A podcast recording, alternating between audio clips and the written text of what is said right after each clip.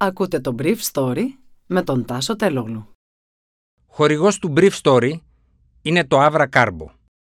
Avra Carbo, ένα ανθρακούχο, φυσικό, μεταλλικό νερό που προσφέρει sparkling εμπειρίες.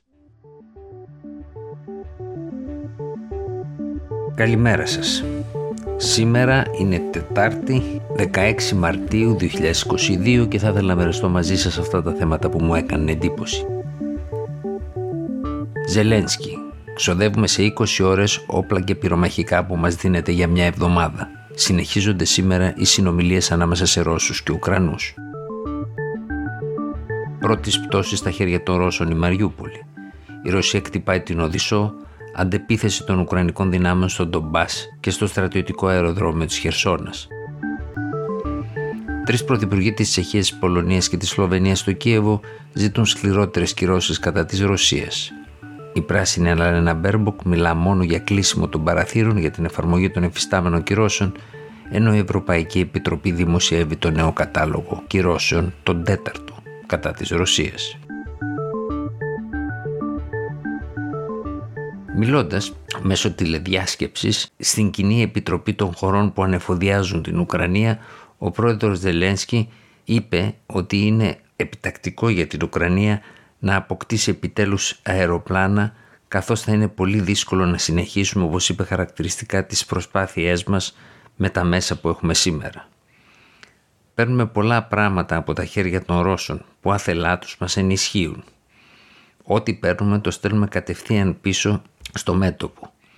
Πρόκειται για παλιό σοβιετικό υλικό, το οποίο δεν δουλεύει πάντα για μας, ούτε μας εξυπηρετεί στον τρόπο με τον οποίο μαχόμαστε αλλά το υλικό που μας δίνετε εσείς, είπε μιλώντας προς τους ανθρώπους των δυτικών χωρών που ανεφοδιάζουν την Ουκρανία ασταμάτητα τις τελευταίες 20 μέρες, για μια εβδομάδα το ξοδεύουμε σε 20 ώρες.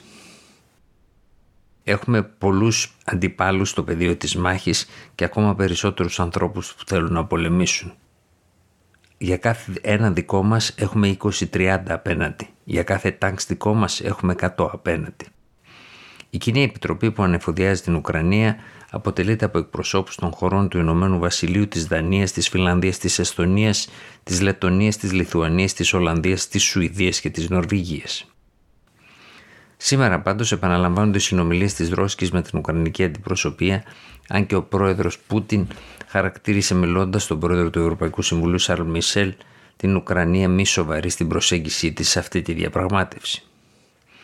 Πάντως, πολλά από τα όπλα που έχουν σταλεί στους Ουκρανούς έχουν πέσει στα χέρια των Ρώσων, ενώ ταυτόχρονα ορισμένοι από τους ξένους εθελοντές που βρέθηκαν στην Ουκρανία την περασμένη εβδομάδα αλλά δεν πολέμησαν και γύρισαν στην Πολωνία, είπαν σε ρωσικής επιρροής κανάλια Telegram ότι δεν υπάρχουν όπλα και πυρομαχικά για όλους, χαρακτηρίζοντας την Ουκρανία παγίδα για τους εθελοντές που έρχονται να πολεμήσουν για αυτήν. Ένα βήμα πριν από την πτώση βρίσκεται η Μαριούπολη, καθώς από την Ανατολή αλλά και από το Βορρά έχει περικυκλωθεί από ισχυρές δυνάμεις Ρώσων και Ρωσόφωνων του Ντανιέτσκ. Στο μεγάλο κεφαλοχώρι των ομογενών τη Σαρτανά έχουν στρατοπεδεύσει τσετσένικες δυνάμεις, ενώ εικόνες από κινητά τηλέφωνα των 20.000 κατοίκων που κατάφεραν χθες και εγκατέλειψαν την πόλη μαζί με τον Έλληνα γενικό πρόξενο έδειχναν τεράστιες ρωσικές φάλαγγες να την έχουν περικυκλώσει. Η άμυνα της Μαριούπολης οφείλεται σε μεγάλο βαθμό στις δυνάμεις του τάγματος Αζόφ που πολεμάει κτίριο το κτίριο μέσα στην πόλη. Χθες, διεθνείς οργανώσεις κατήγγειλαν το ρωσικό στρατό ότι κρατάει ομήρους στην κλινική επιγόντων περιστατικών της πόλης από την οποία επιχειρεί. Το νοσοκομείο βρίσκεται στην οδό Τρόιτσκα 46 και έχει καταληφθεί από ρωσικές δυνάμεις από τις 14 Μαρτίου. Πυροβολώντας από τα παράθυρα του νοσοκομείου, οι Ρώσοι προσπαθούν να αναγκάσουν τους Ουκρανούς να απαντήσουν, κατήγγειλαν χθες μέλη του προσωπικού του νοσοκομείου. Το βράδυ, η Ουκρανική Αυτοάμυνα στην Οδυσσό ανακοίνωσε ότι εκτοξεύτηκαν 90 πύραυλοι κατά της πόλης και της γύρω περιοχής, αν και ο αριθμός ελέγχεται ως υπερβολικός. Ενώ ρωσικές και ουκρανικές πηγές επιβεβαίωσαν χθες ότι εκδηλώθηκε ουκρανική αντεπίθεση στο αεροδρόμιο της Χερσόνας με αποτέλεσμα να καταστραφούν αρκετά ρωσικά ελικόπτερα. Στη λίστα που δημοσιεύτηκε στην εφημερίδα της Ευρωπαϊκής Ένωσης για τα πρόσωπα και τις νομικές εντότητε τα οποία επιβάλλονται κυρώσεις στον περίφημο τέταρτο γύρο των κυρώσεων κατά της Ρωσίας, περιλαμβάνονται εταιρείες που πήραν μέρος στην περίφημη σύσκεψη υπό τον πρόεδρο Πούτιν στις 24 Φεβρουαρίου στα Ουράλια, προκειμένου να ενισχύσουν το ρωσικό κράτος στην επιχείρηση εισβολή στην Ουκρανία, αλλά και άλλες που παράγουν αμυντικό υλικό ή συμβάλλουν στον πόλεμο της προπαγάνδας, όπως το δίκτυο Sputnik, η εταιρεία Internet Yandex και το πρώτο κανάλι της ρωσικής τηλεόρασης.